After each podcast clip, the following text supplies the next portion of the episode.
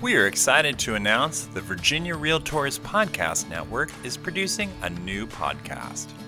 Real Politics offers a behind the scenes look at the work our government relations team does on behalf of realtors. They'll keep you in the know with legislative issues critical to the real estate industry in the Commonwealth. Real Politics offers weekly updates from the 2019 General Assembly session as they track the progress of the legislation that will benefit your business. This podcast, along with Caveat Realtor, is now available through iTunes, Stitcher, Google Play, and SoundCloud. Subscribe today for episodes delivered weekly directly to you. Real Politics is part of the Virginia Realtors Podcast Network. Please listen carefully. Hey, and welcome to Caveat Realtor with Virginia Realtors, where we discuss the real issues that realtors face. I'm John Haley. And I'm Kate Orswan. Remember, Caveat Realtor is meant to provide general legal information. Nothing we discuss should be considered as legal representation or legal advice. Hi, Kate. Hey, John. How's it going? It's it's going well. We're a mere weeks into 2019. Have you been Have you been keeping up with your resolutions?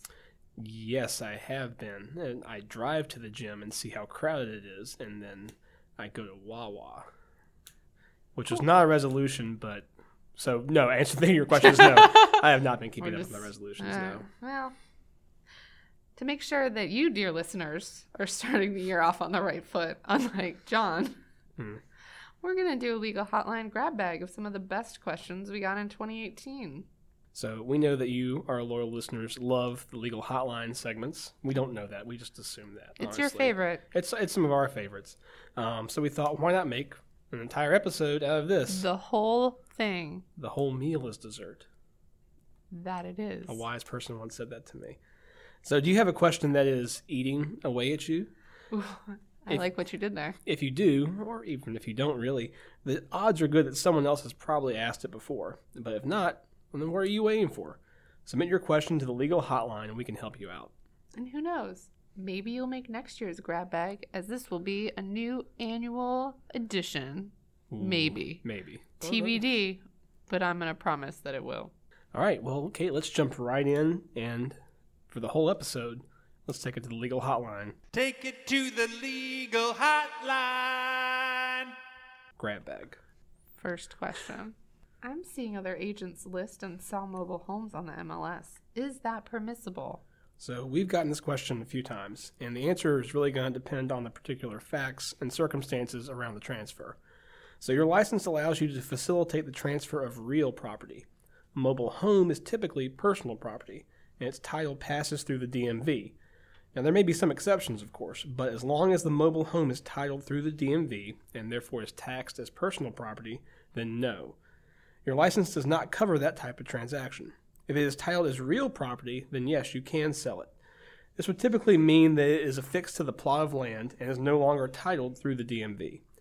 If someone approaches you about selling their mobile home, you need to first verify how it's taxed, and if it's not de- deeded through the land records, then you should not be selling it. All right, Kate, I am hired by a client to only write the contract for the sale of their property. How do I make sure my agency agreement is correct? Excellent question. Thank you. Or is it? It's a trick. Mm. We do actually get that exact question. But as a real estate licensee, you may not, not, not, just to emphasize, solely prepare written contracts for the sale, purchase, exchange, or rental of real estate if you are not otherwise involved in the transaction. Why? Why do you think? That's the unauthorized practice of law. So don't do it unless you're an attorney like us. That's right. Next question. I have a signed lease with a tenant, and the commencement date is in two months. She now has another job offer and needs to move out of state. She gave written notice that she is terminating the lease before she even moves in. Can she walk away from the lease and not pay any rent? So this question ultimately is getting at the difference between the commencement date and the effective date of leases. The commencement date is the date the lease starts. The effective date is when the parties who sign the lease are obligated under the terms of that lease. You want to make sure you put the effective date as the date the lease is signed. Assuming the effective date has passed, then the tenant is obligated under the terms of the lease and needs to follow any procedures set forth for terminating it. If the lease does not provide for the right to terminate early without financial responsibility, then she would remain financially obligated for the duration of the lease. This does not mean that she would necessarily pay rent for the duration of the lease. You have a good faith obligation to try and find a new tenant and mitigate the damages. But she would owe rent until you are able to find a new tenant. She would owe any additional marketing costs that you incurred, and she may even need to pay the difference in rent if your new tenant pays a lower rental amount each month. Excellent answer. Thank, Thank you, you. for that. I'm going to toss another question at you. Hit me, I'm ready. Do I need to disclose the existence of polybutylene pipes in a house? So let's talk a little bit about the general disclosure requirements. So, as a real estate licensee, you need to disclose material adverse facts pertaining to the physical condition of the property of which you have actual knowledge. So, a material adverse fact is broader than a defect. It can be thought of as whether the fact might be something that would make a reasonable buyer decide not to buy the house. So, even if there is no problem with the polybutylene pipes, the fact that they exist may make a potential purchaser decide to walk away. If you have actual knowledge that the house has polybutylene pipes, it would be best to disclose. But remember, you have no duty to discover or investigate to find out whether the house has polybutylene pipes or any other defects. Thank you, John. You're welcome, Kate. And another question, I don't know how I keep getting the answering portion of this, but let's go with it. Because we trust you. Hmm, that's got to be it, right? I want to use a form, and you're also the forms guy, so Yeah, that's true. I want to use a form to gather more information from our seller client at what at the time we list their property. The existing residential property disclosure statement and the summary of rights and obligations of sellers and purchasers really doesn't help us to uncover any potential problems that could cost us and our seller client. I have created a form that I feel would be helpful in asking important questions about the condition of the specific systems of the house as well as questions about the age of certain things, such as the well, roof, septic system, etc., and the existence of underground fuel tanks, lead paint, asbestos, throwback to polybutylene pipes, grave sites, easements. Hello, law school. Is it legal for me to require sellers to fill out my custom form in addition to the required state form?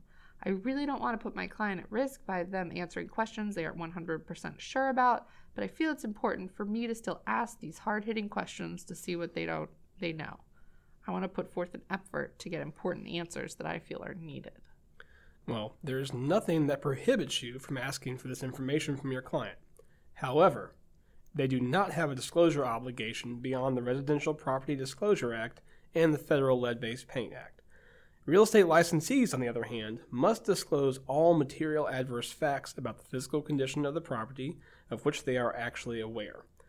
By asking the seller to disclose all of these things to you in writing, you must now disclose those to any potential purchasers, whereas there is no disclosure obligation until the seller told you.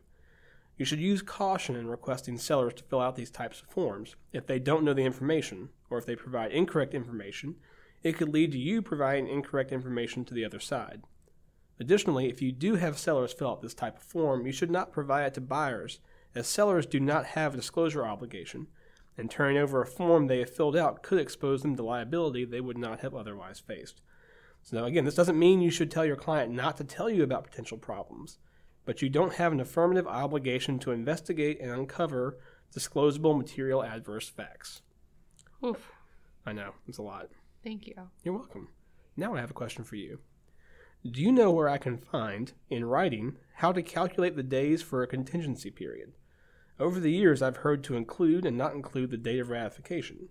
I've also heard some people say it's calendar days, and others say that Sundays aren't included. Help. Help me. Anyone who's been to one of our contracts classes, you should know the answer. John, you've been to one of our contract classes. I have. You've uh, you've taught one I've of our. taught them, yes. The answer is read the contract. RTC. RTC.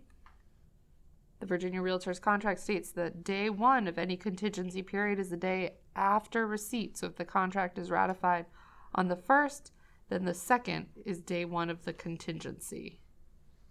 All right, Kate, last one. This is a frequent flyer. We've seen this come through quite often, the legal hotline. Uh, need more information about updated teams regulations.